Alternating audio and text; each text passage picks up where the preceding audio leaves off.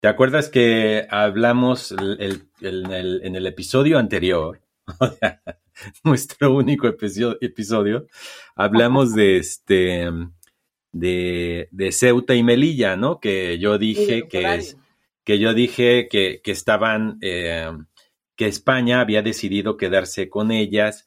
No entendía muy bien, la verdad es que no sabía muy bien de qué, de qué se trataba, pero también hay que hacer la aclaración que nosotros no somos eruditos ni nada por el estilo, ¿no?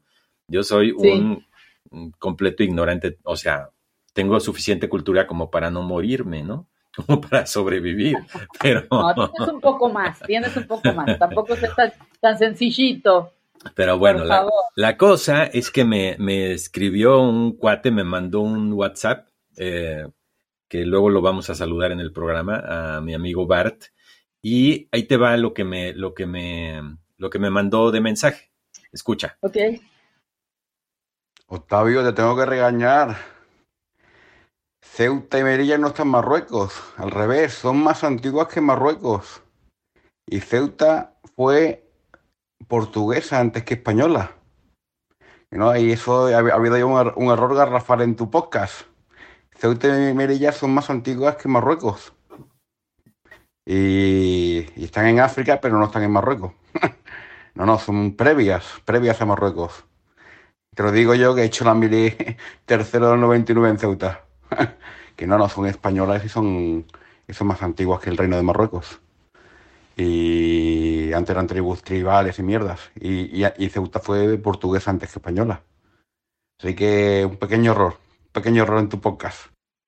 Pequeño error en el podcast. Y, fíjate que como, como dije, bueno, ok, me voy a, a, poner a investigar, a ver qué onda. Y resulta que efectivamente, déjame ver, abrir las últimas, todas las últimas ventanas de la, de la sesión anterior. Pues resulta que sí, que efectivamente eh, mi amigo Bart tiene razón y eh, dice, los son los únicos territorios de la Unión Europea que están en África, en África continental, ¿eh? y sus fronteras han sido foco de, bueno, uh, ok, Ceuta y Melilla, dos ciudades que pertenecen... Los nombres? ¿Cuáles nombres serían? Ceuta Ceuta, como diríamos en México, pero es Ceuta con C, y Melilla. Son dos ciudades que pertenecen a España desde hace 500 años. Ahora dice que cómo se volvieron españolas. Dice, bueno, pues eh, Melilla pertenece a España desde el siglo XV y Ceuta desde el siglo XVII. En 1415, Ceuta era uno de los principales puertos económicos y estratégicos del mundo islámico y por siglos estuvo controlada por varias dinastías bereberes y árabes. Pero bueno, antes hubo fenicios, hubo romanos, incluyo, incluso, perdón, y dice, pero este mismo año fue conquistada por Portugal en medio del proceso de reconquista cristiana que años más tarde acabaría con los reinos islámicos que durante 700 años habían dominado a su vez la península ibérica. Ves que subieron de África para dominar España y Portugal, los, este, los reinos islámicos. Y luego, cuando fue la reconquista, pues se siguieron hasta abajo, ¿no? Más de un siglo después, en 1580, Portugal y España, fíjate esto, yo no me acordaba, se unieron en una, en una dinastía conjunta que llamaban la Unión Ibérica. Y como Ceuta pertenecía a Portugal, pues entonces también pasó a formar parte de España. Y eh, cuando se disolvió esta, esta unión, la Unión Ibérica, eh, que fue en 1640, España se quedó con Ceuta. Es, es por eso. Y resulta que, eh, que mm, Mm, Marruecos, déjame ver dónde está. Marruecos, su independencia la declaró en 1970 y algo, me parece, algo así. Entonces, claro, para eso, por eso, ah, para los españoles es como, no, no, espérate, porque esto ha sido, ha sido español desde, desde hace tiempo. Entonces, bueno, pues eso hay que corregirlo a la hora de, de, hablar en el podcast. y pues está muy que bueno, es bueno mencionarlo y cultura general y es parte de nuestra historia también, ¿no? Y, y, oye, ¿y te acuerdas que, que, la vez pasada nos quedamos también con la cosa del no me hallo, No, no. Ah, sí, con la canción. Pues eh, De que a a- veces no tengo. nos hallamos, ¿no? Luego con el frío, con el calor, con, No, pues yo. con la vida. Oye, pues yo, este, yo tengo, me, me busqué la canción y la tengo aquí. ¿Cómo ves si arrancamos con esa, con esa Órale, canción y luego ya Sí. empezamos el programa así normal? Órale, sí ¿Cómo entramos, ves? con no me Así hallo. como que, como que, No me hallo, no, no. no, no me hallo, no. Por más que le hago, no me hallo. No me gusta ni el verano ni el invierno. No me gusta ni la gloria ni el infierno. Yo no sé lo que quiero. Yo no sé lo que quiero ni en dónde ni con quién. No, pues sí está, está bien jodido, ¿no? Me busqué en el directo. Me busqué en el directorio. Me busqué en la enciclopedia. Me busqué en el padrón electoral. Me busqué en la filosofía oriental. O sea, sí se buscó por todos lados, la neta. Se buscó en Ceuta y en Melilla. Oye, pues fíjate que, que dejamos ahí al personal, escuchen al personal, apoyen el rock mexicano. Este, esto es propiedad intelectual del personal. Nosotros no queremos, sí, de Guadalajara, Jalisco, de mi tierra. de tu tierra. Bueno, pues la cosa es que, fíjate que, que es chistoso porque eso, eso de, ah, sí, comenzamos. Comenzamos, no soy yo, eres tú. Bienvenidos al episodio número 2 de muchos que esperemos que haya. Y eh, pues esto es No soy yo, eres tú. Entonces, pues fíjate que este rollo de, de, de no me hallo, que no me gusta ni el invierno ni el, ni el verano, pues haz de cuenta que soy yo, ¿eh? Yo, híjole, el verano, eh, bueno, aquí en España, ¿eh? El verano aquí, en, ¿qué te gusta? Como por julio y agosto, no manches, o sea, te mueres de calor, pero calor, calor, ¿eh? Y calor seco. Porque en Cuernavaca, ¿qué será? ¿Hasta cuánto llegará la temperatura? Así el... Es que te voy a decir una cosa. En donde yo vivo, Cuernavaca, Morelos, 45 minutos de la Ciudad de México, en México, el país de México. eh, ahí sí, no hay ni, eh, o sea, sí aplica la del personal de que no me gusta ni el invierno ni el verano y todo, porque aquí hay un entretiempos que se le llama. Ajá. O sea, es un clima templado, cálido casi la mayor parte del año. Ajá. Entonces está rico, ¿no? Sí, Sí. en mayo, por ahí sube un poco la temperatura en Cuernavaca. Digo, en el estado de Morelos hay lugares que llegan, el sur es una cosa No, no, no. Tehuistla, por ejemplo. Pues Tehuistla, Sí, tú que conoces sí, bien ahí Tehuistla. Hija de su este, madre, qué es muy calor fuerte. hacia ahí. Sí, sí. Parece, parece Madrid. Ah, sí, ¿a poco así se siente en Madrid? No, no, Madrid, mira, este, Uy. cuando, cuando es, es que me estoy poniendo cremita, ¿eh? Por eso estoy así con ¿Qué te cosas. estás haciendo? No, Eh, me crema. hallo. No me hallo. este, no, fíjate, en el verano, ah, yo estoy eh, donde empieza la sierra de Guadarrama, en Madrid, y aquí tenemos dos o tres grados menos que, que en la ciudad de Madrid. Y en la ciudad de Madrid, en invierno, pues pon tú que si hay dos grados, aquí hay cero o menos uno, ¿no? En la noche, en la madrugada. Entonces ahí, pues, pero bueno, mira, ya entre menos uno y menos cuatro, la verdad es que yo lo siento prácticamente igual. Te tapas, ¿no? Pero en el verano, que llega a 40 grados, ahí sí ya dices, no manches. Y es, y es este, Estás hace menos calor, entonces. un poquito, dos graditos menos, Bueno, ya sabes. dos graditos, de 41 a 39, ¿no? Pero el Ah. problema, el problema es que en la noche ni siquiera refresca, no baja la temperatura.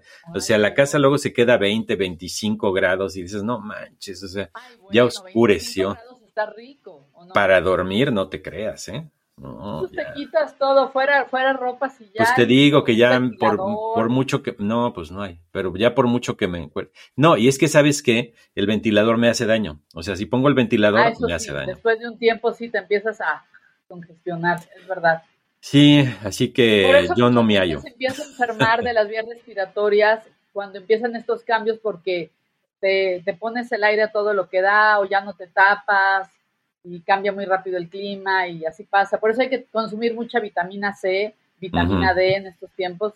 Yo estoy tomándome una bebida que se llama Super Green, que es de, digamos, todos los vegetales y todo lo que hay, este, 25, ¿no? Este, que son verdes. Y entonces traen muchísimas vitaminas, como si te tomaras Pero- una, un refrigerador de verduras. Pero Y, pues, está... sí, me voy a empezar a prepararme esos cambios de clima, ¿no? Pero esto es, este, es natural, o sea, que es deshidratado, ¿qué hongo? Sí, son deshidratados. Órale. Son deshidratados, se llama Super Green. Entonces, Pues échate te un juguito verde. Tú que puedes. verde, mira. Pero tú que puedes echarte un juguito verde con piña, con nopal, con... Ah, también, también. ¿Cómo se llama este? Con choconostle, con este... Choconostle. Sí, lleva choconostle, ¿no? Lleva... Sí, claro, lleva- el choconostle es una pequeña, que como una tuna pequeñita. Sí, pero aquí no conocen lo que es la tuna. ¿Qué, Aquí... qué sería? No, no, ¿Cómo aquí se llama, aquí le dicen, ¿sabes cómo se llama la tuna? Aquí se llama chum, el higo chumbo, el higo chumbo. Y al, al nopal, o sea, a la nopalera, le dicen chumbera, porque da los higos chumbos.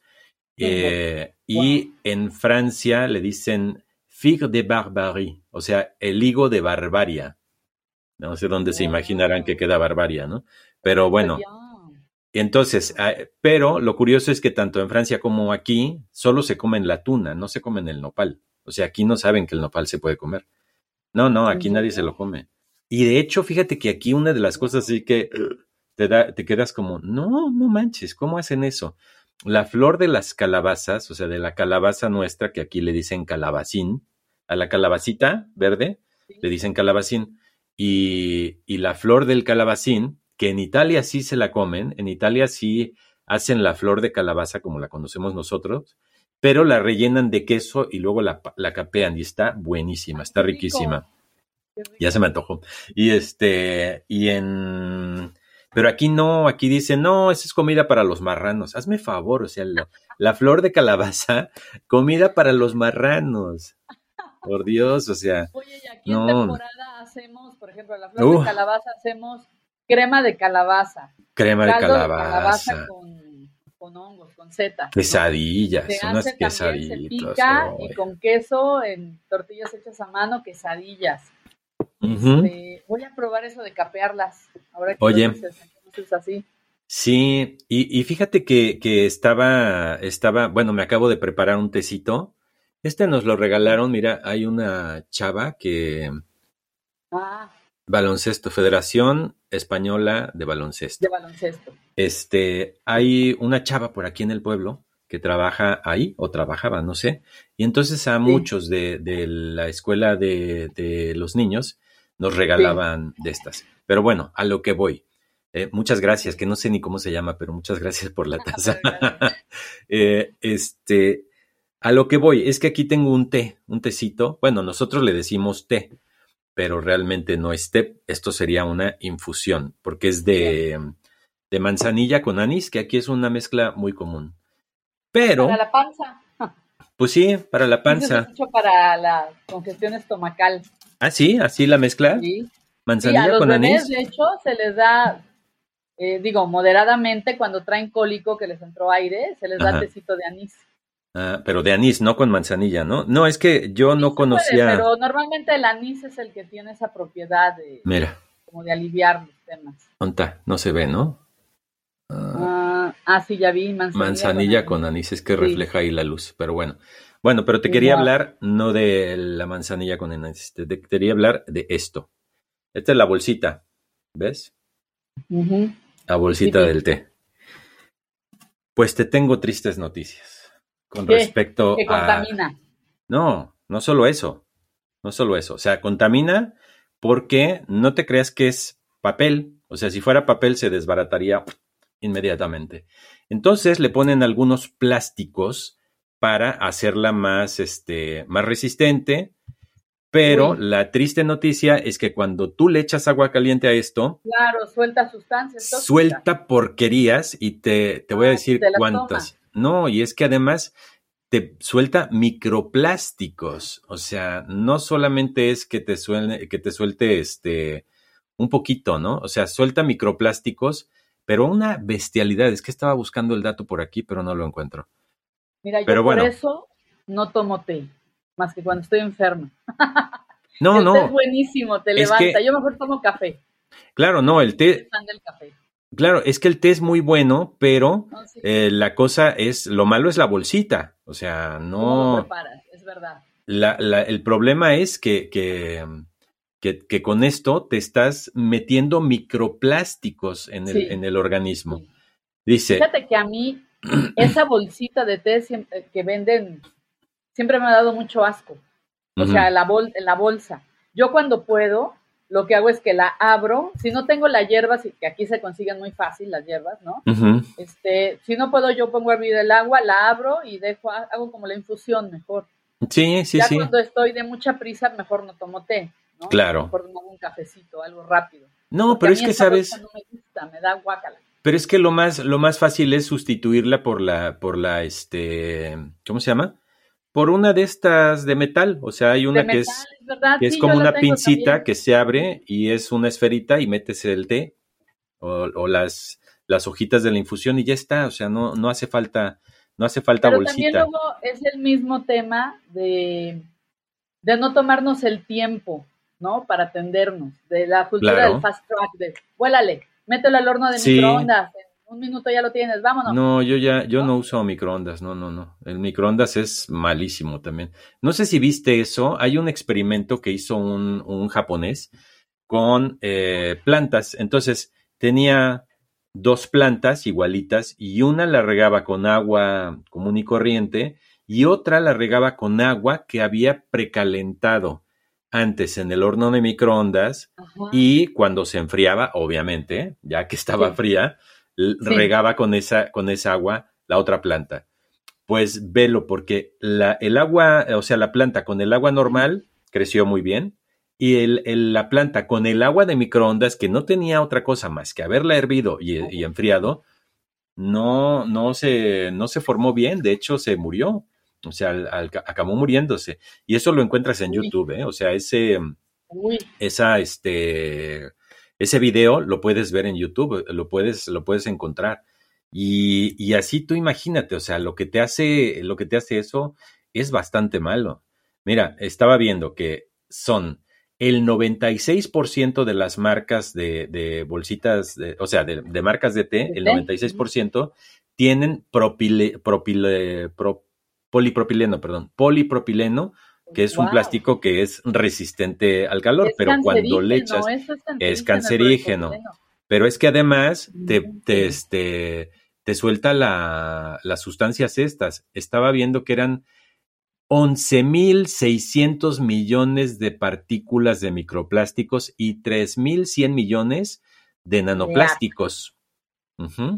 ¿Cómo ves? O sea, eso es lo que te estás metiendo al cuerpo. Y eso, además de que, de que contaminas, porque es plástico y cuando lo, cuando lo echas a la basura, eso no se, no se degrada. Y entonces los microplásticos te los estás bebiendo y eso puede producir cáncer y se va al hígado y se va por tu sangre, anda felizmente por todo tu cuerpo. Así que no es buena noticia. Cuál es el tema? Que aparte de que tú ingieres todo eso, no tenemos la cultura, digo, lo hago como en general, ¿no? En estos tiempos no tenemos la cultura que sí en la época de nuestras abuelas, de nuestros abuelos, este, no tenemos la cultura de, checar nuestro sistema linfático, o sea, de, deshacernos, ¿no? De lo que ya no queremos. Un masajito, un baño de agua caliente con hierbas, un temazcal, bueno, un temazcal. ¿no?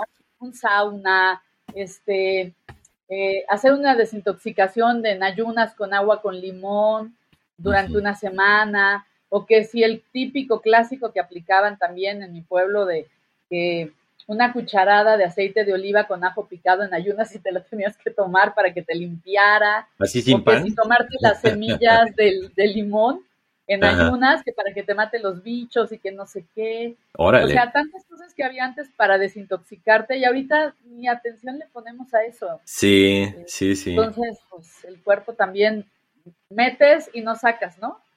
Que si la Exactamente. fibra, casi no comemos cosas con fibra, ¿no? Este, No, ni- pues hay ni que comer fibra. Pues con que comas un montón de frutas y verduras ya estás comiendo fibra. come frutas y verduras. A ver, hazle con tu voz de locutor. come Coma frutas y verduras. Come frutas y verduras. Wow. No, pero tendría Pero que no ser comemos como... ni frutas ni tiene que verduras. Come frutas y verduras. Ándale, Porque además lo ponen así rápido, ¿no? Sí. Oye, este... sí. Pues, pues sí, fíjate que eso, o sea, eh, ahora que dices lo del ajo y, y el aceite de oliva, un desayuno típico aquí es pan con ajo y tomate. Tomate, to- o sea, jitomate así rallado en el rallador o molido, ¿Sí? como tú quieras, ¿sí? Y le ponen aceite de, o sea, un pan tostado, luego le ponen aceite de oliva, si quieres le puedes antes este fregar un ajo ahí, raspar un ajito, luego le pones el aceite de oliva y el jitomate. Oh, Ay, se me antoja. Y eso está buenísimo, o sea, la verdad es que a mí me encanta. Y nosotros Yo lo hacemos. La única vez que he ido allá a Europa, que es España, en, Madrid, Ajá. el Museo del Jamón. Ah, sí. Me encantó ese lugar del Museo del Jamón. Un paraíso para la El museo más ¿no? visitado de España, ¿no? El Museo Sí. del Jamón. no, no es cierto, ese es el, ese es el Bueno, Prado. el del Prado me encantó Es el también, por supuesto. Pero sí, el Museo del rico, Jamón. qué rico. Sí, se come bien. No es de los mejores restaurantes, pero se come bien. Es barato, es de, es de Ah, batalla. sí, como práctico, ¿no? Y- Es de batalla, sí. Ahí tienes, fíjate que ahí, si tienes suerte y llegas en un buen día y agarras al cocinero de buenas, tiene una paella, siempre de primero te, te- te tienen una paella, ¿no? Y luego otras cosas para que tú elijas. Es, eliges un primero, un segundo y un postre, y la bebida viene incluida. Y a mí, algunas veces que me ha tocado, bueno, que he estado ahí y que he pedido paella, ha sido buenísima, pero no siempre, no siempre, porque imagínate tú la cantidad de, de paella que cocinan ahí al día, debe ser una bestialidad. Pero sí, algunas me veces me ha tocado buenísima. Pero bueno, lo que te decía, vuelvo a lo del pan con, con, con jitomate, que nosotros hacemos una versión que a lo mejor no es aprobada por, por los españoles, porque Sí. nosotros agarramos los jitomates y ya sea que lo rayemos con rallador o lo, o lo ponemos a, a moler en- con el... ¿Ves que aquí se usa mucho, le dicen mini pimer, que es el, el de varilla, o sea, es una... Que lo metes y, pues, y va Sí, moliendo, ¿no? Eso, Sí. es como una licuadora que es como batidora, le dicen aquí, pero Sí. de, de varilla. Entonces, Sí, sí, sí. nosotros ponemos ahí el jitomate, este, le ponemos aceite de oliva, le ponemos ajo, sal y especias, o sea, ya directamente todo. Ajá. A lo mejor aquí no nos lo aprobarían y dirían, no, ¿qué estás Ajá. haciendo? Aquí eso no, ya- perdón, pero mejor que mejor limpiarme ah, así a que se me escurre el mocasín, ¿no?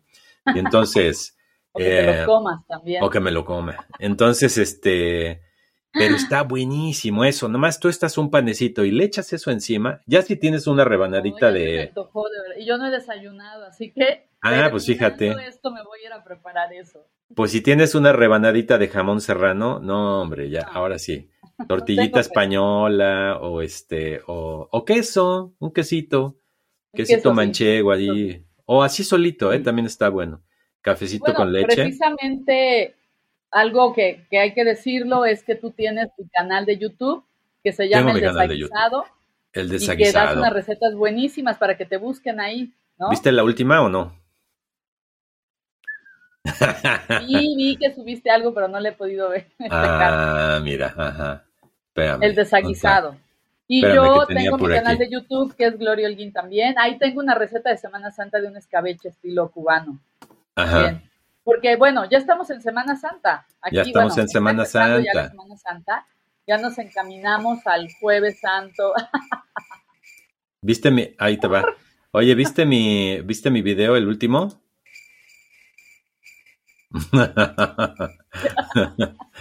No, bueno. Este, ya, ya voy a tomarme el tiempo de hacerlo, ya lo voy a hacer. Sí, ya métele ahí a ese canal. Pero ¿qué tienes? Comida, ¿no? Sí, pues diferentes cositas. Pero ver, di- bueno, aquí empezamos, empezamos ya la Semana Santa, ya estamos Ajá. en abril.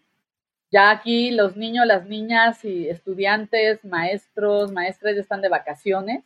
Ajá. Tienen 15 días de vacaciones aquí en México, en el país. La gente empieza a ir a empeñar cosas para irse a Acapulco, a alguna playa, ¿no? Vas, empeñas la televisión, algunas joyitas y te vas de vacaciones, ya regresando ahí ve- ves cómo le haces para pagar. Este, se empiezan, a- aquí en Cuernavaca se empiezan a alquilar y en Morelos, Ujú. alquilar casas de fin de semana con alberca. y se celebran varias cosas, ¿no? Ya fue el Domingo de Ramos, ya Sí. empieza como recreaciones. El Viernes de Dolores ya fue. La Pasión de Cristo. Este, como nunca, yo fui el domingo aquí al Zócalo de Cuernavaca, al centro, y desde antes de la pandemia no había visto tanta gente, eh, vac- familias vacacionando, comprando globos, raspados, comida, activando la economía, que eso es algo muy bueno. Aquí en México hacía falta, ¿no? No, pues en todos Y lados. entonces, pues, pues muy bueno ya la Semana Santa. ¿Qué se acostumbra por allá, por tus tierras? Pues ¿Dónde mira? Aquí lo que se acostumbra, pues es, son las procesiones de Semana Santa. Yo Ah, estuve en, en Sevilla una vez, hace muchos años, en el 96, Sí. algo así por el estilo. En el 96 yo fui a Sevilla y la Semana Santa en Sevilla es algo impresionante. Son unas procesiones eh, larguísimas, todos los encapuchados que se llaman, este, ¿cómo se llaman estos? Ay, se me acaba de olvidar. Pero ¿Los bueno, llevan, no, no, tienen, ¿cómo, cómo se llaman estos? Uy, bueno, luego me acuerdo. Pero llevan este gorro tipo Cucuzlán que se llama, hay negros y hay blancos, se llama capirote, ese es el capirote. Y, y van, y van ellos y, y la música es tambor tum, tum, tum. Y la gente va, o sea, y eso es lo que va acompasando a la gente, se llaman costaleros, los que van debajo del paso. El paso es eh, todo lo que se hace, pero tienen una, una plataforma donde va eh, la Virgen o el Santo, Sí. creo que son vírgenes las que, las que Sí, sacan la siempre, ¿no? sí. O la imagen de Cristo, no sé, la verdad es que Jesús. no soy muy, muy eh, experto en ese tema, ¿no? Pero lo que sí te puedo decir es que van, eh, se ponen, por un lado van cargando eso, que es pesadísimo, es una plataforma de madera, Sí, sí, sí. y van, creo que esos son los costaleros. Y entonces van como cinco de un lado, cinco del otro, y van cargándola, y van sin manos, o sea, nada más van balanceando así. Entonces, cuando suena, cuando suena el tambor es tun, tun, y nomás vas, ves el, la cosa esa como se tambalea ahí un poquito, pero es impresionante, ¿eh? Y luego la gente, la gente que está por ahí van, gritan las saetas. eh, y, y las saetas es algún verso hacia alguna virgen o algo así. Pero es impresionante, la verdad es que es muy, muy, muy bonito de ver. Y bueno, yo acabé un poco, un poco cansado porque es que se, se inundaba de gente, era una marea de gente ahí. Eh, eh, En algún momento en una plaza ahí en Sevilla, de verdad yo me sentía, o sea, no había para dónde caerse, no había para dónde caerse literalmente, o sea, si te caías, de verdad, o sea, no había ni, o sea, estabas así apretado para acá, para acá, adelante, atrás, o sea, no había para, si te caí, si te desmayabas, te quedabas caminando, o sea, te iban ahí llevando tú de ahí inconsciente, ahí te ibas, ¿no? Y de verdad en algún momento yo sentí que me iba a desmayar. Bueno, no, no llegué a tanto, pero me sentía muy mal, estaba muy, muy agobiado, ¿no? Sí, Por eso. imagino. Pero es muy, muy bonito y muy impresionante. Y bueno, pues ya ves, allá en México se hace lo de la, la se hace la representación, ¿no? Es lo de la, Aquí lo de la crucifixión, ¿no? La pasión de Cristo. la pasión, exacto. hace- la más, la más, digamos, conocida, la más importante es la de Iztapalapa. La Iztapalacra. la Se ve heredando por familias. ¿Quién es el? Tú quedarías bien de, de Jesucristo, ¿eh? Ahí en Iztapalapa. Un Jesucristo. Jesucristo gordo, ¿no? Jesucristo cachetón.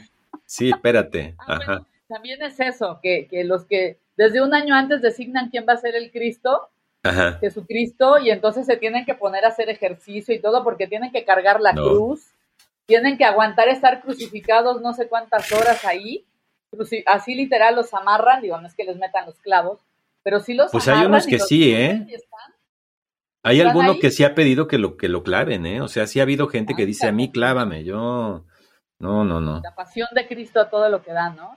Y les ponen, eso sí, les ponen la, la corona de espinas, este, están en el rayo del sol, o sea, claro, tienen que tener muy buena condición. No, no, está cañón. No. hace la representación en Iztapalapa. Yo ahí, la verdad te soy sincera, no he ido.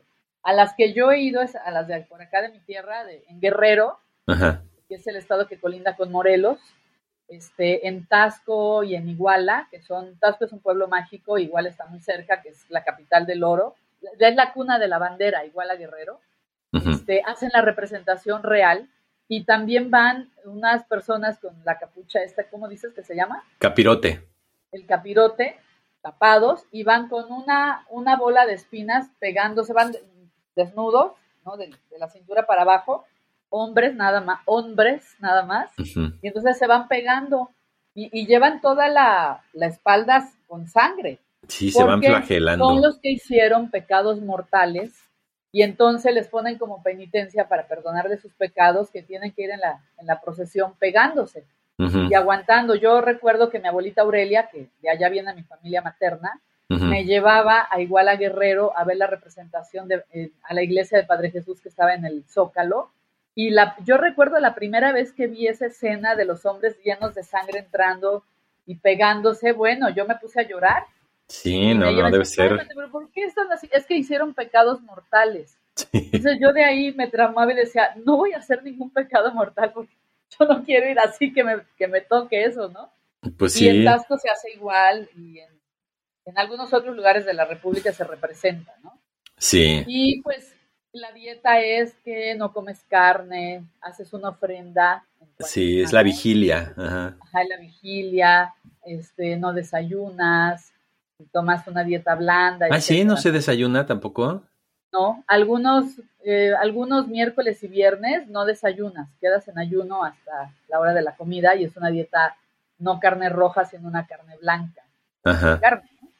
Bueno, pues ahora, ahora que estamos grabando esto, por cierto, hay que decirlo, ¿no? Es, estamos 4 eh, de abril, o sea, hoy es martes y hoy es martes. jueves ya es jueves santo, luego viernes santo, sábado de mira, gloria, de hecho, de, hecho hoy martes 4, que, va, va, a quedar para esta semana vigente este podcast, es el Día Internacional contra la Explotación Sexual Infantil.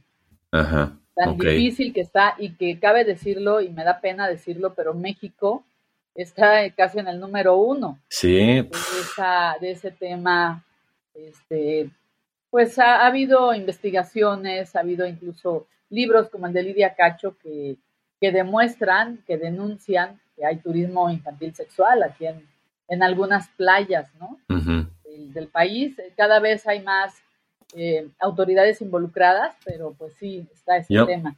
Yo me acuerdo que, me acuerdo que este, mm, ya se me olvidó que te iba a decir, pero bueno, era con respecto a eso.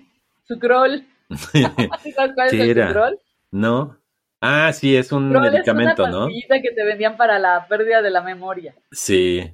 Ah, no, no, ya sé, ya me acordé de que, que todavía hay lugares en Oaxaca y creo que también en Guerrero donde alguien puede ir a comprar una niña, o sea, donde van y compran a niñas, o sea, familias que, que son muy pobres, venden a sus hijos, venden a sus pues hijas. Eso ya está muy acotado un poco, ¿eh? Se, ha denunciado mucho más en Chiapas, por ejemplo.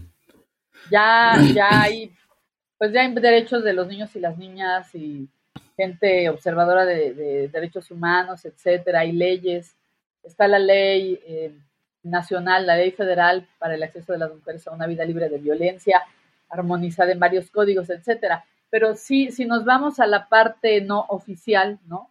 A la parte prohibida, entonces sí, pues sí, sigue habiendo ese No, pues si es que las leyes, yo lo que siempre digo, las leyes están muy bien, la cosa es que se cumplan y que se hagan cumplir. O sea, ese es un tema, es todo un tema. No hay, no hay malas leyes, o sea, hay muchas leyes que son buenísimas en México, pero no hay quien haga que se respeten, ese es el problema. Pero bueno. Falta, ¿no? Sí, falta. Volviendo, volviendo. Ah, bueno, otra cosa que te quería decir, o sea, es Semana Santa, pero aguas, porque también está, estamos en pleno Ramadán. Ramadán ¿Ah, sí? es, es, sí, es la, la época del Ramadán ahora Sí. y los musulmanes están también ayunando todos los días. Entonces, y mañana, yo, yo no conozco mucho sobre el Ramadán, ¿no? Pero te voy a decir, a ver si me. Digo, Es claro, el- yo lo he visto en películas, ¿no? Es el noveno mes del calendario islámico, respetado por los musulmanes en todo el mundo, como el mes del ayuno, oración, reflexión y comunidad. Cada año Sí, el mes sabía que varios días, ¿no? Cuarenta y tantos días ayunaba, es un mes, un mes. un mes. es Pero un mes. el ayuno consiste en no desayunar, ¿no? O están sin No. comer un mes, ¿no? No, ah, bueno, no, no. Están todo el día sin comer hasta que hasta que llega la noche. O sea, cuando se oculta el sol, Ah, ya pueden comer. Y también mañana es el primer día de la Pascua judía, ah, o. Pesach, o Passover en inglés. Y eso de la, de la, de la cena de, de, de Pascua, de Pesach, es lo que se representa en la última cena. La última cena de Jesucristo era la cena de Pascua, de la Pascua Ah, judía, porque. Jesucristo, si te acuerdas, era judío. Entonces Sí. era el rey de los judíos. El rey de los judíos, sí. Y, y hablando, de, hablando de eso, te quiero recomendar, y si no la has visto, bueno, para quien no la haya visto, vean la vida de Brian. La vida de Brian o Brian of Nazareth, o, eh, es una película que hicieron un grupo inglés de comediantes que se llama Monty Python, y ellos, eh, creo que fue, déjame ver si encuentro, fue en 1979 o 1989, ya no me acuerdo, ahorita te lo digo, espérame. Por eso tenemos aquí a, de, a, a Google, a Google, ¿no? Mira, ya te sale aquí, la vida de Brian, 1979 justamente. Es, eh, y eso, y de lo que se trata es de que Brian es un niño, un bebé, que nace exactamente el mismo día y al lado de Jesucristo. Entonces, eh, los Reyes Magos, es la primera escena, llegan los Reyes Magos de Oriente y llegan con Brian, que es hijo de una prostituta, y, y le van a traer los regalos. Y además es muy chistoso porque la mamá está actuada por un hombre, por uno de los comediantes de Monty Python. Entonces la mamá es así muy fea y enojona y gritona. Pero eh, como es, eh, y luego se dan cuenta los reyes que se equivocaron de este de pesebre, que era en el pesebre de al lado, y ya se van y le quitan los regalos a la mamá y se los dan a, a, al niño, al niño, al niño Dios, ¿no? A Jesucristo. Órale. Pero todo el tiempo habla de, es la vida de él. O sea, realmente no se habla o no se ve a Jesucristo. Se ve a Jesucristo solamente en una, en una escena y con, con mucho respeto. O sea, no es una cuestión de, de criticar ni de satirizar Sí, sobre, sí. sino de todo lo que está alrededor de la, de la religión, ¿no? Ok, de la época, y de ¿no? los También. y de los fanatismos, ¿no? Porque luego hay algunas cosas muy graciosas de, de, de cómo se crean partidos políticos alrededor de, de, de la figura de Brian y no sé qué, pero véanla, es buenísima, es una... Y un dato curiosísimo, fíjate, es que esto era algo eh, que, que me, puse, me puse a buscar ayer y, y encontré esto, resulta que es, mira, son, el guion es de Terry Gilliam, John Cleese, Michael Pa- Palin, Graham Chapman, Eric Idle y Terry Jones. Ellos son los Monty Python. La dirección es de Terry Jones y no tienes idea de quién produjo esta película porque eh, resulta que mm, la iban a hacer eh, como los de Monty Python estaban eh, trabajando con Emmy, con Discos Emmy, con Emmy, la productora, y eh, un poquito antes de que, de que se fuera a filmar la película, le llevaron el guion al, al mero mero de, de Emmy para que viera el guion y dijera si le parecía bien, ¿no? Y resulta que leyó el guion y se quedó escandalizado y dijo, no, esto no lo voy a, este, no lo voy a autorizar, no vamos a, a producir esta, esta película, ¿no? Y les cancelaron a la, mera, a la mera hora el presupuesto. Y entonces ellos se quedaron así como, chin, ¿y ahora qué hacemos? Y no sabían cómo, cómo hacerle porque pues no tenían el dinero, ¿no? Y necesitaban un, un buen, un buen de dinero. De hecho, ellos ya habían empezado a gastar el dinero y era, eh, espérame, déjame ver dónde. Ah, sí. Eh, eh, Bernard Delfont era el director ejecutivo de EMI y ellos lo que trataron de hacer fue, pues bueno, empezar a, a, producir y lo producieron en Túnez. Estaban, estaba ya un equipo de producción en Túnez empezando con la producción y esto fue unos días antes de, empezar la producción que les dijeron, no les vamos a dar el dinero. Entonces, alguien dijo, oigan, pues yo sé que George Harrison, el ex Beatle, era, era este fan de los Monty Python. Él era súper fan de ellos y de, y de hecho, eh, algo que ellos no sabían es que George Harrison había eh, mandado una carta declarándose fan de ellos para, un para su programa de televisión y dijeron, oigan, pues el único, el único millonario o el único rico que conocemos es George Harrison, ¿por qué no vamos con él y le decimos que nos eche la mano para producir esta, ¿no? Y George Harrison dijo, pues a ver, déjenme, déjenme leer el guion, lo vio y dijo, va. Entonces George Harrison dijo, voy a hipotecar, mi mansión y fue e hipotecó su mansión para pedir un crédito de 5 millones de dólares y con esos 5 millones de dólares se produjo la vida de Brian. Y, y de hecho, George, George, Harrison sale. Una cosa aquí le dicen cameo, yo no sé allá en México cómo le digan, pero es una aparición así cortitita, sin este, sin, sin diálogo, en la película. Entonces hay una escena chiquitita donde sale George Harrison caracterizado como, como judío de la época, ¿no? Y al final se filmó la, se filmó la, la película en, eh, ahí en Túnez, se, se hizo completita. Wow. Así que pues sí. Que, George Harrison haya recuperado lo que... No, hombre, recuperó, pero es una de las diez mejores comedias inglesas de todos los tiempos. O sea, fue una súper, súper película. Pero resulta que hubo lugares donde la prohibieron porque pensaban que era, que era blasfema y que no iba a ser no sé qué. Entonces hubo muchos lugares en Estados Unidos donde estaba prohibida la película, pero lo curioso es que estaba prohibida en lugares donde no había cines. Entonces, y no había, en aquel, en aquel tiempo todavía no había lo de las videocaseteras, ¿no? No era algo, algo fácil de conseguir. Entonces lo que hacían es que organizaban clubes de, de, de gente que proyectaba la película en un pueblo donde no estaba prohibida e invitaban a los de los pueblos donde sí estaba prohibida para ver la película. Y por ejemplo, estuvo prohibida en Noruega. En Noruega no, no podías ver la vida de Brian. Wow. Pero en este en Suecia sí.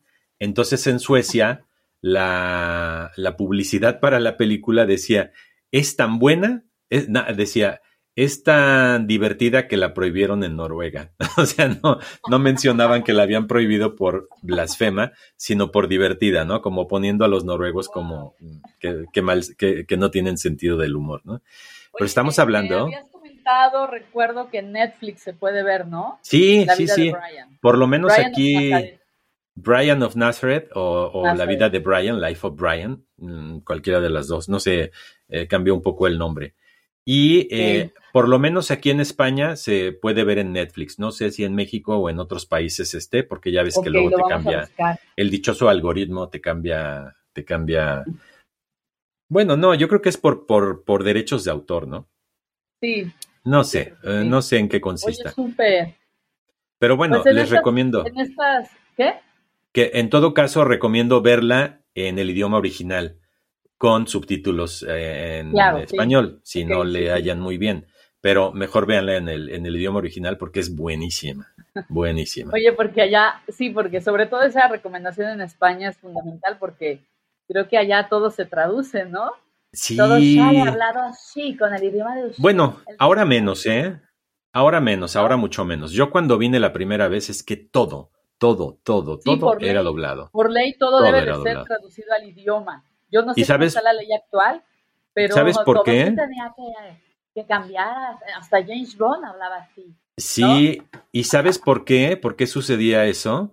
Porque Franco no quería que, que, hubiera influencia extranjera, entonces tenía que estar todo bien, eh, bien revisado, ¿no? O sea, que se, que se doblara y se dijera lo que realmente Ah, era, que eh, sí, para que se, para que no hubiera ahí Oye, de pero a que ver, a ver, o sea, Sí, ¿cómo, cómo saben los españoles, bueno, la gente, los traductores, la gente que se dedica a traducir, cómo saben en, el, en los otros idiomas cuándo aplicar gilipollas?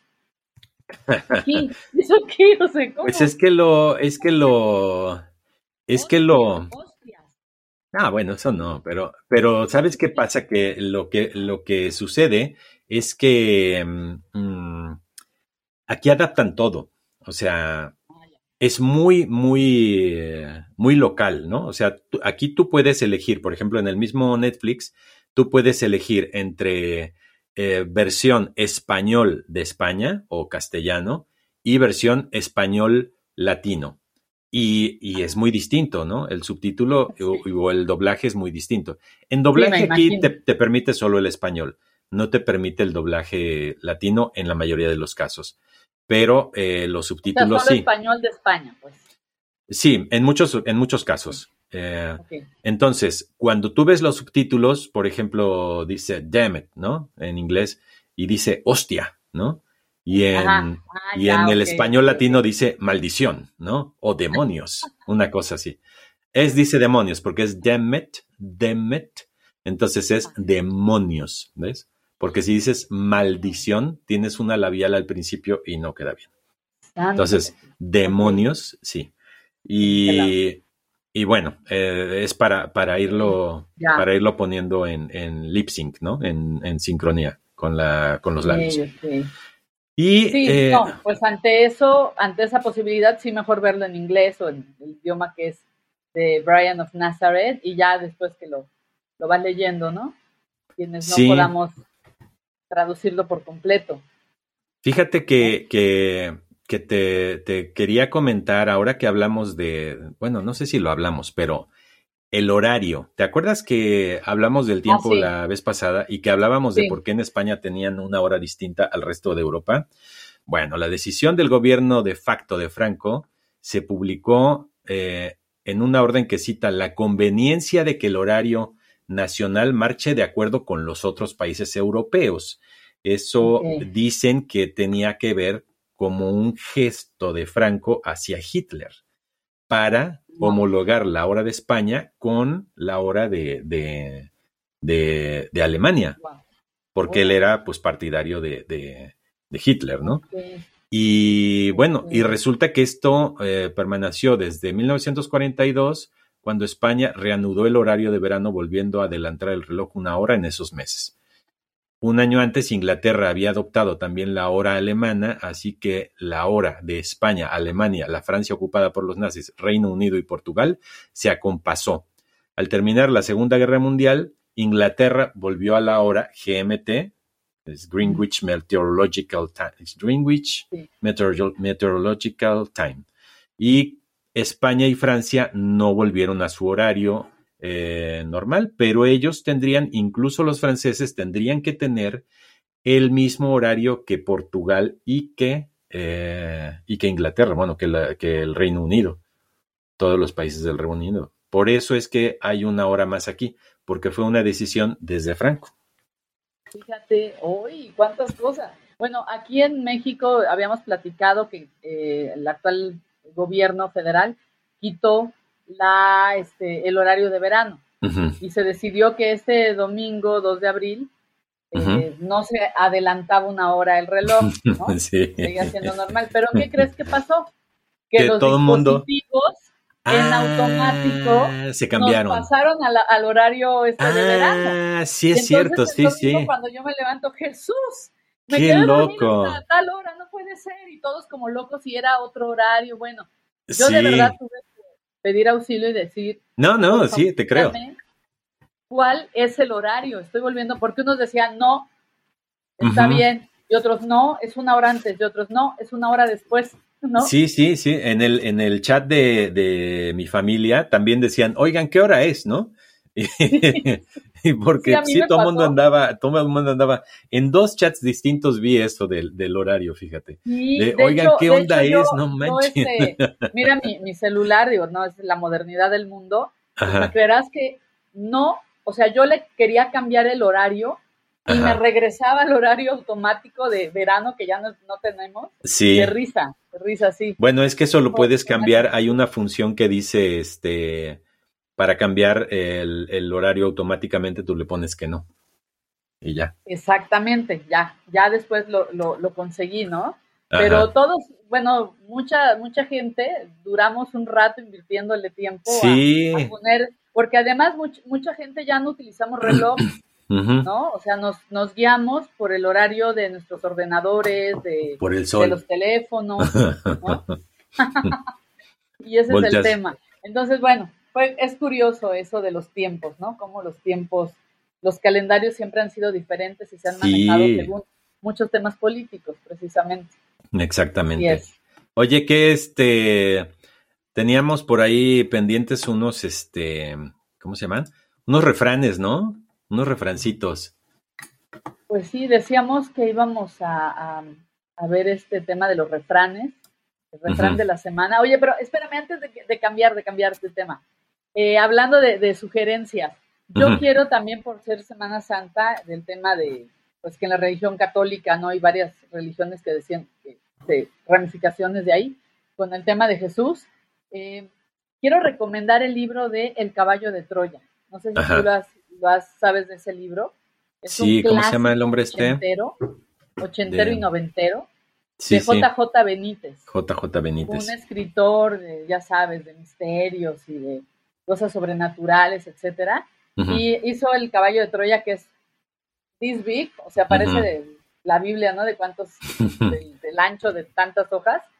Pero eh, es un, una novela, puede ser eh, una según lo que tú quieras creer, puede ser una fantasía, puede ser una historia novelada, puede ser ciencia ficción, o, puedes decir, bueno, ¿por qué no? Podría ser, ¿no?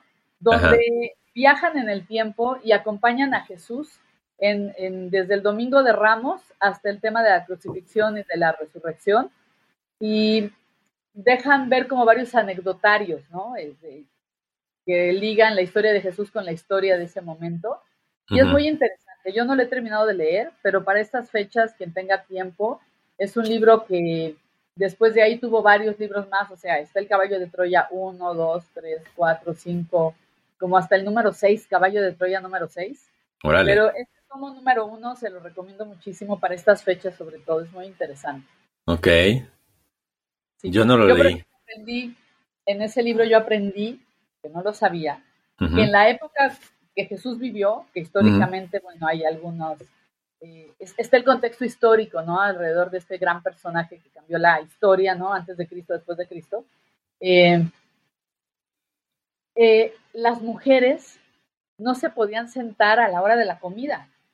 O sea, cuando se servía la hora de la comida, era, puede ser almuerzo, como tú le quieras llamar, la hora de la comida fuerte en una casa, las mujeres estaban atrás, se servían, le servían a los hombres su comida y las mujeres se quedaban atrás viendo qué se les ofrecía y no podían participar en la plática, para nada. Entonces los hombres se sentaban de todas las edades, comían, arreglaban el mundo, se repartían el mundo y las mujeres atrás. Aparte, había otra tradición de que quien llegaba a una casa, se le tenía, las mujeres de la casa tenían que, que recibir a estas personas y a los hombres les lavaban los pies, tenían que llevar agua, trapos, paños y lavarle los pies y ungirlos con una crema ahí chido y ya se llevaban este pues la, el agua sucia todo. Y entonces ya el eh, la visita o el que ya entraba a la casa ya estaba limpio y podía andar por la casa, pero eso lo hacían las mujeres también, ¿no? Entonces una de las tramas de ahí es que Jesús fue muy mal visto porque fue, él, él, le dijo a las mujeres que se sentaran en la mesa, que todos somos casi que todos somos iguales, ¿no? Y esa parte de ungir los pies, este, de, limpiarlos y ponerle los aceites más caros que había y todo, pues él dijo, no, no, o sea, no, la, que las mujeres no lo hagan, yo también lo voy a hacer, porque eso no es trabajo de las mujeres, ¿no? Y hay Sí. una escena incluso de que Jesús le lava los pies a sus discípulos, que acaba de, que pasa en este tiempo de Semana Santa. Entonces es un dato muy, este, hay varios datos históricos muy interesantes. Oye, ¿y no le lavaba los pies a una mujer? Eh, fíjate que no, no he terminado esa parte, pero Estaría más no chido, ¿no? parte, pero sí, sí él, él habla de que el, el tema del trabajo que hacían las mujeres no debería de ser exclusivamente de las mujeres. Claro. que no tenía por qué ser así. Incluso hay una escena donde llega a la casa de, de Lázaro, que es el que después revive, ¿no? Este, y las hermanas y prima de Lázaro, María Magdalena era prima de Lázaro. Ajá. Y entonces, bueno, las hermanas de Lázaro, era una familia, digamos, de recursos, y una de las hermanas, estaba Marta y María, que eran sus hermanas, una de las hermanas invierte una cantidad este, considerable de su fortuna en comprar un aceite para ungir a Jesús, pero del aceite, digamos, más caro que había en ese momento, de Ujú. incienso con algo. Como los de doTERRA, ¿no? que te Uno cuestan una lana, ¿no? Che, Como no, ay, son más güey. caros, la, la marca York es todavía más cara. ¿Ah, sí? De ese tipo de aceites. Yo me refiero mucho a eso. Eh, invierte eso, o sea, imagínate hacerlos a mano, ¿no? En aquella época. Entonces, hace- Sí. le traen un, un aceite de ungir de lo más caro que hay y ella este, va y lo pone al servicio de Jesús y le, le, le pone en el cabello, ¿no? En los pies y bueno, fue muy criticada porque como una mujer, primera, tomó la fortuna, ¿no? De la familia, cómo Ujú. invirtió en un aceite y cómo lo invirtió para, para ungir a Jesús, ¿no? Que era una persona así como que no era un personaje político, ni era un rey, ni era un algo, ¿no? Entonces, este, hay escenas muy interesantes Órale. del caballo de Troya. Sí, no, no lo, no lo leí. No lo leí para nada. Bueno, y, Bueno, y uno de los dichos que yo diría, Ajá. Hablando ya de los, de los refranes, uno de los dichos que yo diría que es un dicho muy moderno es leer y escribir cambian tu vida. Ok. Eso diría yo. ¿Y tú? Pues yo diría uno más eh, relacionado con la Semana Santa, que dice que cuando hay pa' carne es vigilia. Mi abuelita decía cuando el pobre tiene, es vigi para carne, es vigilia. Exactamente. No, pues cuando hay pa' carne es vigilia, ¿no? Así que. Oye, Oye, o el y otro, ¿no? De cuando veas las barbas de, de tu vecino cortar, echa las tuyas a remojar. echa las tuyas a Hablando remojar, de sí. cómo, cómo andaban en esa época. Sí. Oye, antes, salud. Salud. Oye, fíjate que, que algo referente a la Semana Santa, yo me acuerdo, bueno, aquí es muy común, hacen unas cosas que son fritas, que se llaman pestiños, les dicen pestiños, eh, y los marroquíes les dicen shipakia, shibakia.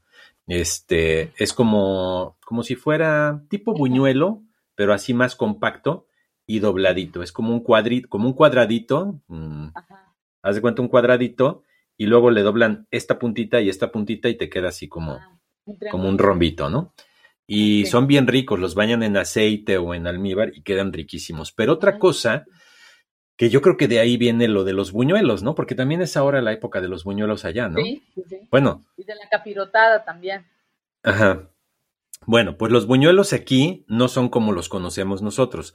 Los buñuelos aquí son como unas bolitas, haz de cuenta, los centros de las Ah, donas, Sí, sí, los centros de las donas, y Como son esas bolitas y las rellenan de, de, de crema batida, o sea, nata montada, Ajá. o de crema pastelera, o de chocolate, y ya le van poniendo cosas. Pero otra cosa que es súper común ahora son las torrijas, que yo me ah, acuerdo, las torrejas. eh, no, aquí se llaman torrijas. Torrijas. Aquí se llaman torrijas. Eh, Yo me acuerdo que mi mamá las hacía y, y nos decía torrejas. Y las torrejas mi mamá las hacía con este con pan bimbo y ponía leche, eh, azúcar, vainilla, huevo, todo mezclado así en, Sí. en un este como en un bolecito y ahí mojaba el pan y luego lo freía.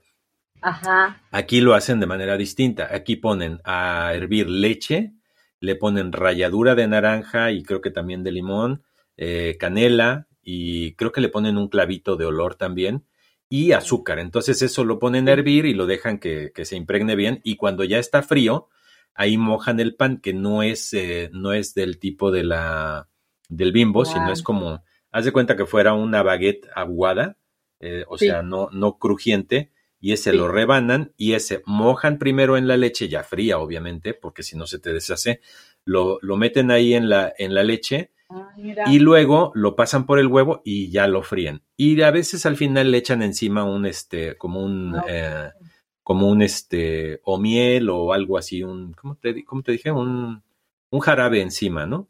Un sirope. Mm, sí, un sirope, pero ¿cómo se Otra, bueno, eso. Y, y no, hombre, esas son súper típicas de aquí de, de, Semana Santa y están buenísimas. Oye, y mi... suena muy bien, qué rico. Aquí también se le añade pasas, nueces, almendras. Sí, ay, a mí me encanta la capirotada. La capirotada. Sí, la capirotada, sí, ay, no, qué rico. Buenísima. Oye, y pues ya nada más. Fíjate que hay que, hay que, este, hay que experimentar. ¿Por qué no metes en tu canal de, del desaguisado un postrecito de esos que estás hablando? Sí, voy a poner el de. tenía ganas de hacer el de las torrijas porque lo hice, lo hice el sábado o el domingo hice torrijas, entonces y las ah. hice más o menos al, a la, a la, al estilo de acá. No torrejas como las hacía mi mamá. Pero lo que sí subí. Las hiciste tropicalizadas, ¿no? Tropical, no, como las de aquí, como las de aquí las hice. Ah, como las de, como las de aquí. Oye, y mi... Pues, ¿quién vota porque Octavio haga eso en su canal? bueno, ok. Pero espérate, que te quería decir que el último video que subí, que es algo que es poco ortodoxo, es un bacalao al, al punto de sal, se llama, que no viene congelado ni es seco. Lo ponen, lo ponen medio salado, pero queda todavía tiernito para que se, para que se mantenga más tiempo. Entonces hice un bacalao eh, al punto de sal con una salsa que hago como tipo bechamel con limón y chorizo, pedacitos de chorizo. Está buenísimo. ¡Ay, qué rico! Y e, eso y un... y aquí el este, bacalao solo se utiliza en Navidad y Año Nuevo. El seco. claro. y es el que es y es el que es seco, el que es este salado y súper seco que lo tienes que remojar unos días. Sí, al principio sí. durante días para poderlo comer. Hoy, pero es mi, es mi comida favorita, ¿eh? El bacalao a la vizcaína, que no es a la vizcaína, sino más como a la veracruzana. La mexicaína. Me encanta, sí, ese es mi platillo favorito. Oye, que nos estamos ya súper colgando, ¿no? Ya llevamos una hora con dos minutos. ¿Qué onda? Y ya, ya, casi nos despedimos. Solo quiero decir algo que no quiero dejar de nombrarlo y es la muerte de Chabelo, de Javier López Chabelo, aquí en México. bueno, por fin, o sea, cómo lo molestaron de que era inmortal, de que era de la época de los dinosaurios, hay miles de memes de que Chabelo enterraba a todos. Este, y que Chabelo contra la reina Isabel y que al final ganó Chabelo y que unas cosas que se burlaban de, de él, ¿no? Ajá. Y y, y, cuando muere, bueno, ya todos muy sufriendo, ¿no? Porque Chabelo era un ícono, para quien no sepa quién es, Javier López Chabelo, era un ícono de la televisión infantil y que varias generaciones, unas que 15 generaciones crecimos con Chabelo viéndolo en un programa que se llamaba En Familia con Chabelo todos los domingos y, y viendo cómo este pues rifaban mil cosas, ¿no? Rifaban juguetes, rifaban dulces. La catafixia. Pasabas, y pasabas a la catafixia, que siempre fue mi sueño, nunca lo pude lograr, y ahí intercambiabas a la suerte, ¿no? Un premio, y a veces pues, el premio ese día no era tan bueno, te ganabas un burrito, o un platito, otras cositas, ¿no? Y, o si no era muy bueno el premio, etcétera. Pero como ni, la niñez mexicana, o sea, crecimos viendo a Chabelo, fue un ícono, lamentablemente falleció a los 88 años. A mí lo que sí me dolió 88, menos, ¿no? 88 años. ¿Sí? 88 años. ¿Tantos? ¿A poco? Y a mí algo que me dolió mucho es que Televisa lo saca porque en México sale una ley de que ya no se pueden anunciar Ajá. la ley es para la para la no sé qué. Y entonces pues todos sus anunciantes fuertes eran de, refrescos dulzados y pues se va para abajo, ¿no? Entonces, este, lo sacan porque ya no cumple con la cuota de, publicidad y de Mm. espacio, etcétera. Pero jamás le hicieron una despedida digna, jamás le hicieron un reconocimiento de, oye, durante 30 años nos diste, nos llenaste el espacio infantil, eres un ícono, no, nada. Se fue por la puerta de atrás y nunca nadie, ninguna televisora, ninguna institución, ningún nada, le dijo gracias Chabelo. Ahora que se muere, uy, bueno, pues ya las televisoras, especialmente en Televisa, ¿no? Que tiene todas las películas de Chabelo contra los dinosaurios, Chabelo contra los monstruos, Chabelo contra el hombre araña, ¿no? Contra lo que se te ocurra. Pues ya están repitiendo las, las películas, eh, le hicieron mil homenajes, hasta mismo a López Dóriga, un periodista de aquí, en el homenaje a Chabelo. Y dije, bueno, ahí recordé y termino con esta frase de en vida, hermano, en vida. Ojalá Chabelo hubiera visto eso. Y claro, no faltó el meme de ACDC, ¿no? Haciendo, como recordando el grupo este metalero ochentero que es AC, un rayito y luego DC, ¿no? ACDC. Bueno, lo empezaron a sacar aquí que decía antes de Chabelo, después de Chabelo, ¿no? Que así va a ser la historia de México. Entonces, bueno, en fin, los mexicanos, las mexicanas siempre nos reímos y nos burlamos de la muerte. Por eso tenemos nuestro, nuestro festival de Miquistli. Pero pues sí, despedir a Chabelo. A Bueno. Chabelo. Que me tocó entrevistarlo, ¿eh? A mí, en vida. ¿Ah, sí? Yo me no. tocó entrevistarlo. No. Un programa en vivo. Y tengo mi gorrita, lo hubiera traído. Tengo mi gorrita que me regaló él de En Familia con Chabelo. Yo, no es. era mucho de Chabelo, pero bueno. No, yo sí. Yo Bueno. sí, yo sí. Desayunaba viendo a Chabelo los domingos. De, de niño, pues. Sí, claro. a tus 40 años ¿En ahí. dónde te podemos encontrar? Redes sociales, todo, dime. Eh, pues de momento tenemos un canal de YouTube. Tenemos este que se ¿Cómo te llama. buscan en el canal de YouTube? No, no, tenemos nosotros, el Ah, de bueno, sí, nosotros, No soy sí. yo, eres tú. Y, ah, bueno, a mí me encuentran como Octegim, Octegim, Oc- O-C-T-E-G-U-I-M, No Octegim. quedamos que lo ibas a poner en tu nombre. en tu Pues sí, pero bueno. Un papelito. para- A la palotra, palotra. Para la otra, ahí para la otra, Octegim. Ajá. Y este, y el canal del desaguisado. Y bueno, este lo vamos a subir. Mira, vamos a estar en, en ¿cómo se llama esto? En Spotify. Y creo que también vamos a estar en Google, en varios, en todos los que se pueda, vamos a estar ahí con este, con este podcast. Escúchenlo, compártanlo con sus amigos, con sus amigas, con su familia. Díganle, está buenísimo que les mientan, pero bueno, díganles. Ah, oye, no, no es mentira. no, no es Este, mentira. Pues, eh, por cierto, que yo quiero saludar a todas las personas que nos hicieron comentarios, que les gustó mucho la iniciativa de regalar a través de chats, regalar lo que ya no necesites, Ah, rolarlo y que no se convierta en basura. Les gustó mucho el tema. Les gustó mucho el tema de los dorilocos, de cómo comentamos que se preparan.